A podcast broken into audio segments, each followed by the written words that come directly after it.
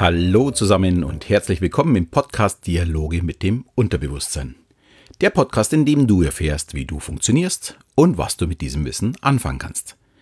Mein Name ist Alexander Schelle und heute spreche ich über unsere Körpersprache und was sie alles ja, für Signale von sich gibt und wie man sie auch einsetzen kann, um erfolgreicher zu werden.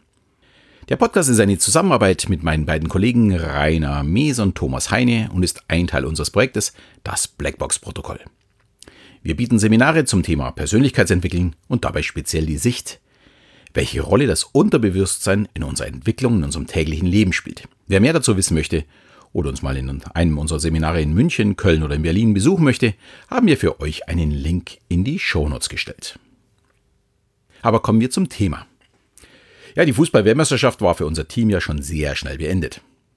Aber die, diejenigen, die weiter fleißig geschaut haben, konnten wunderbar die Körpersprache von Siegern und von Verlierern analysieren. Ja, wer 2-1, ups, darauf habe ich ja gar nicht geschaut, kann ich beruhigen. Du hast es vielleicht nicht bewusst geschaut, aber dein Unterbewusstsein nimmt das natürlich auf. Du weißt schon vorher, ob jemand bereit ist oder ob er eher ängstlich ist. Dafür gibt es auch eine wissenschaftliche Studie. Da mussten Testpersonen anhand ja, von Videos erkennen, man hat auch die Köpfe nicht äh, also direkt gesehen, die Gesichter nicht gesehen. Und die mussten einfach nur in der Körpersprache erkennen, wer den gewonnen wer verloren hat. Und die Trefferquote war immens hoch. Und das schon während dem Spiel. Kommen wir zum Thema zurück.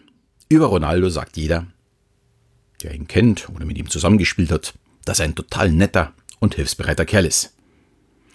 Ja, ich, wenn ich ihn auf dem Fernseher sehe, habe eher das Gefühl, er ist ein arroganter Fußballer, der keinen Zweifel hat, wer der Beste auf der Welt ist.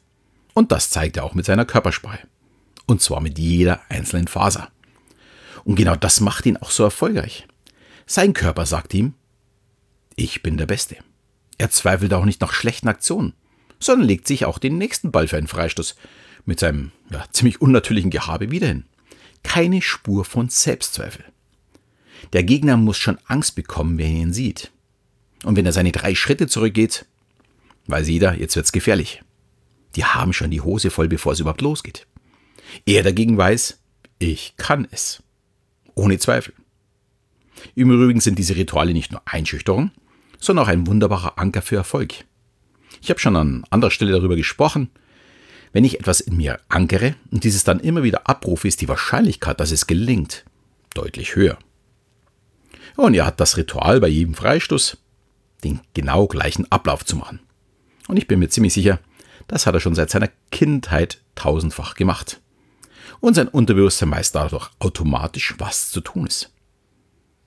Ich vermute auch der darauffolgende Jubel, also innerlich, ist schon so tief programmiert, dass er gar nicht den Gedanken verschwendet, dass der Freistoß nicht reingehen könnte. Er denkt schon an das, was passiert. Also im Grunde genau die richtige Richtung. Aber kommen wir zu seiner Körpersprache zurück. Die hilft nicht nur ihm, sondern auch seiner Mannschaft. Wenn er nicht zweifelt, dann zweifeln auch seine Mitspieler nicht. Sie können sich auf, ja, auf ihn und vor allem auf seine Energie verlassen und sie saugen sie sozusagen auf, um selbst dieselbe Energie zu haben. Ja, und wer jetzt meint, ich bin kein Fußballer oder Sportler, es trifft auf mich nicht zu, den muss ich enttäuschen. Erfolg, privat wie auch im Geschäftsleben, hängt vor allem auch von unserer Einstellung und unserer Körpersprache ab. Wer mit hängenden Schultern dem Kunden gegenübertritt oder nach einer Gehaltserhöhung bei seinem Chef fragt, wird höchstens das Mitleiderfolg haben. Der Körper muss zeigen, ob man mehr Gehalt wert ist oder im Vertrieb, wie sehr man hinter seinem Produkt oder seiner Firma steht. Ja, und auch wenn man in der Fremde unterwegs ist, wie hoch ist die Wahrscheinlichkeit, dass ein ängstlich wirkender Mensch überfallen wird? Und wie hoch ist sie bei jemandem, der mit breiter Brust durch die Straßen geht? Auch Kriminelle erkennen die Körpersprache des anderen und suchen sich natürlich die leichteren Gegner. Alles andere wäre ja dumm. Aber zurück ins Geschäftsleben. Ich bin Mitte der 90er Jahre Account Manager geworden. Damals hieß es noch Großkonmanager und da ich noch nichts, äh, da ich damals ja noch sehr, sehr jung war, waren die meisten meiner Ansprechpartner ja gut 20, 30 Jahre älter. Ja, und von ihrer Position als Geschäftsführer oder auch Vorstand, ja, mir auch weit überlegen von der Position her. Für mich damals als ja, junger Hüpfer nicht ganz einfach. Und ich habe ein Ritual aus meinem Sport übernommen. Damals wusste ich auch noch gar nicht, warum ich das mache oder dass dieses tatsächlich positiv war und dass das genau der richtige Weg für mich war. Und dadurch habe ich mich irgendwie zum Erfolg getrieben. Ich war damals begeisterter Tennisspieler, nicht besonders gut, aber für Turnierspieler hat es gereicht. Ich konnte trotz schlechter Technik oftmals bessere Spieler schlagen. Ich war extrem bissig. Ich habe mich auf dem Platz lautstark angefeuert. Ja, und ich habe meinen Gegner mit meiner Körpersprache klargemacht, gegen mich wird es nicht einfach. Zu meinem damaligen Doppelpartner Thomas, ein sehr ruhiger und angenehmer Mensch, sagte ich immer, er soll die Zähne fletschen und ich möchte blutunterlaufene Augen bei ihm sehen.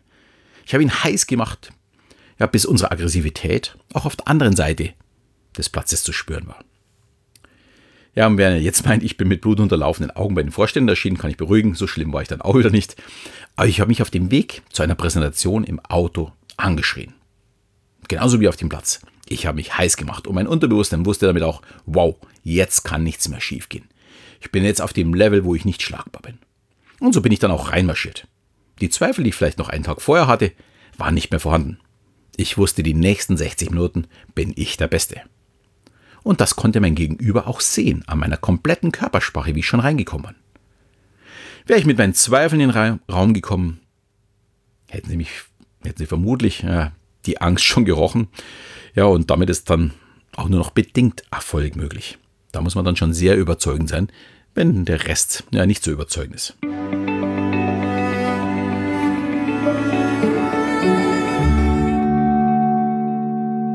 Ja, und wieder zum Fußball zurück. Ein gutes Gegenbeispiel zu Ronaldo ist Özil.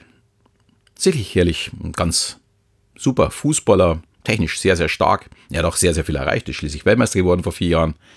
Und ich würde sogar so weit gehen und behaupten, technisch steht der Ronaldo in kaum etwas nach. Aber wie marschiert er über den Platz? Man sieht ihn eigentlich immer nur mit hängenden Schultern. Kann sich irgendjemand an so jemanden hochziehen? Fußball ist eine Mannschaftssportart. Die Leistung des Einzelnen ist zwar wichtig, aber gewinnen kann man nur als Mannschaft. Und das hat auch Ronaldo mit den Jahren verstanden. Mittlerweile feuert er seine Kollegen an, er treibt sie an. Und hat das schon mal jemand von Ösel gesehen? Wie irgendjemand anfeuert oder eben mit seiner Körpersprache den anderen Selbstbewusstsein gibt? Leider nein. Das ist ein Defizit, wo er leider hat. Dadurch ist er mit Sicherheit ja, im Fernsehen sympathischer als wie ein Ronaldo. Ja, und auch genau das ist im Geschäftsleben genauso abbildbar. Als ich als Account Manager unterwegs war, hatte ich zum Teil vier, fünf weitere Kollegen mit bei den Kunden dabei, die für die technische Realisierung oder die Abwicklung verantwortlich waren. Und ich war dafür verantwortlich, dass die bestmögliche ja, Performance für meine Kunden rüberkam. Und zwar von jedem Einzelnen im Team. Wir mussten als Team wahrgenommen werden und der Kunde musste sagen, wow, bei denen möchte ich kaufen. Und Techniker haben logischerweise immer Zweifel, finden immer etwas, was schief gehen kann. Gerade bei unseren Produkten im Telekommunikationsbereich war alles nicht so besonders ausgereift. Und meine Aufgabe war es, mit meinem Selbstvertrauen diese Zweifel vor der Türe zu lassen. Spürt der Kunde Zweifel, dann wird er gut überlegen, ob er kauft. Der Kunde muss überzeugt sein und das geht nur, wenn man selbst überzeugt ist und dieses auch zeigt. Und meine Aufgabe war es, mein Team zu überzeugen, denen klar zu machen, die nächsten 60 Minuten möchte ich keine Zweifel hören ich möchte nicht, dass ihr überlegt, sondern klar sagt, wir können das. Nichts anderes kommt in Frage. Ja, und auch zum Fußball wieder. Wer die Energie mal von Jürgen Klopp gesehen hat auf dem Platz, gerade zur Dortmunder Zeit, wie er seine Jungs heiß macht, der weiß, wovon ich spreche. Bei ihm ist der Ausdruck blutunterlaufene Augen und Zähnefletschen wahrscheinlich noch eher mild. Bei ihm meint man eher, er frisst die Gegner mit Haut und Haaren. Ja, und dieses Extrem nutzt sich aber mit der Zeit vermutlich auch ein bisschen ab. Jeder Einzelne stellt sich darauf ein, weiß schon, dass er beim nächsten Mal wieder richtig heiß gemacht wird. Ja, und dann funktioniert es auch schon nicht mehr so gut. Das andere Extrem war Carlo Ancelotti in seiner Bayernzeit. Mein Vater meinte schon nach wenigen Monaten, wir haben gesprochen, er meinte, wenn man sieht, wie gelangweilt der auf der Bank sitzt und seinen Kaugummi kaut, er kann nicht mehr sehen. Das kann doch niemals was werden. Und ich muss dazu sagen, mein Vater hat nichts mit Psychologie zu tun. Aber er hat sofort erkannt, dass hier jegliche Verbindung fehlt der Wechsel der Emotionen von dem Heißmacher Guardiola, der ja vorher da war, auf diesen ruhigen Ancelotti, hat die Mannschaft regelrecht eingeschläfert. Sie konnten nach wie vor Fußball spielen, aber es fehlt so der letzte Kick. Es wurde einfach nicht besser. So einen Mittelweg zu finden zwischen Klopp und Ancelotti oder Guardiola, ähm, das ist so das Optimum, um wirklich das Beste rauszuholen. Einfach zu wissen, wann kann ich die Jungs heiß machen und wann kann ich es auch mal ein bisschen ruhiger angehen. Ja, was lernen wir daraus? Die Interpretation nonverbaler Informationen macht uns keinerlei Mühe. Wir verstehen es, ja, ohne es bewusst wahrzunehmen. Niemand sucht bewusst im Gesicht des anderen oder in seiner Körperhaltung nach Details, die er dann analysiert ja, oder interpretiert. Nein, wir wissen bzw. fühlen es einfach und zwar schon nach wenigen Sekunden. Hat der andere Angst oder hat er Zweifel oder ist er voller Selbstvertrauen, glaubt an sein Produkt, glaubt an sich, wenn er ein höheres Gehalt haben möchte. Oder auch an den Fußballer, dass er den Freistoß oder den Elfmeter verwandelt. Man kann es wirklich vorher sehen. Ja, und da wir die Auswirkungen kennen, sollten wir vor allem auf zwei Dinge achten. Das ist der Kopf und die Schultern. Die erzählen am meisten darüber, wie wir uns gerade fühlen. Hängende Schultern und der Blick nach unten sind Zweifel und Angst. Dagegen Brust raus, Kopf nach oben und schon stecken wir voll Selbstvertrauen. Das ist übrigens nicht nur für den anderen sichtbar, sondern auch wir selbst sind bei so einer Körperhaltung viel selbstbewusster. Also möglichst oft und vor jedem wichtigen Termin immer wieder die Brust raus, die Schultern leicht nach hinten, den Kopf nach oben blickend. Das ist die Körpersprache des Erfolgs. Und wenn auch etwas mal schief geht, es geht auch bei jedem erfolgreichen Menschen immer was schief. Sieht man auch bei Ronaldo. Und dann einfach die nächste Chance nutzen und wieder mit demselben Selbstvertrauen rangehen. Ronaldo, ja, auch wenn er fünfmal daneben geschossen hat, er wird sich den Ball wieder vorlegen, er wird wieder dasselbe Ritual machen und er wird wieder daran denken, wie er danach jubelt, weil er daran glaubt. Und das ist, glaube ich, das Entscheidende ja, zwischen Verlierern und Gewinnern. Sehr spannend zu diesem Thema ist auch das Seminar Die Kunst, Menschen zu entschlüsseln. Das Seminar haben Thomas und Rainer vor fünf Jahren für die Mentalszene, also eine Showszene im Showbereich entwickelt. Ja, und ab Herbst gibt es das Seminar für jedermann und es geht dabei darum, seine Antennen für die anderen zu sensibilisieren. Körpersprache ist da nur ein Teil davon. Vor allem geht es um das Bewusstmachen von unbewussten Prozessen. Und diese dann auch für sich nutzen zu können. Was sehe ich in dem anderen? Was kann ich ja, mit der Information anfangen, die ich gerade beim anderen sehe? Ich glaube, es lohnt sich. Die ersten Termine stehen schon auf unserer Seite drin. Einfach mal nachschauen. Thomas und Rainer stellen sicher auch noch äh, Termine rein. Also die sind dann wirklich in München, in Köln und in Berlin zu finden. Ja, damit bin ich auch schon am Ende und damit wir auch ein bisschen Spaß bei unserem Podcast haben, macht er doch ein bisschen Arbeit, würden wir uns freuen, wenn ihr uns bewertet. Nur so haben wir die Chance auch zu wachsen. Daher nehmt euch doch mal vielleicht die zwei Minuten Zeit für uns, uns eine kleine Rezension zu geben für diesen Podcast. Ihr helft uns dabei, weiter zu wachsen, unsere Ziele zu erreichen. Und wir sagen vielen, vielen Dank dafür.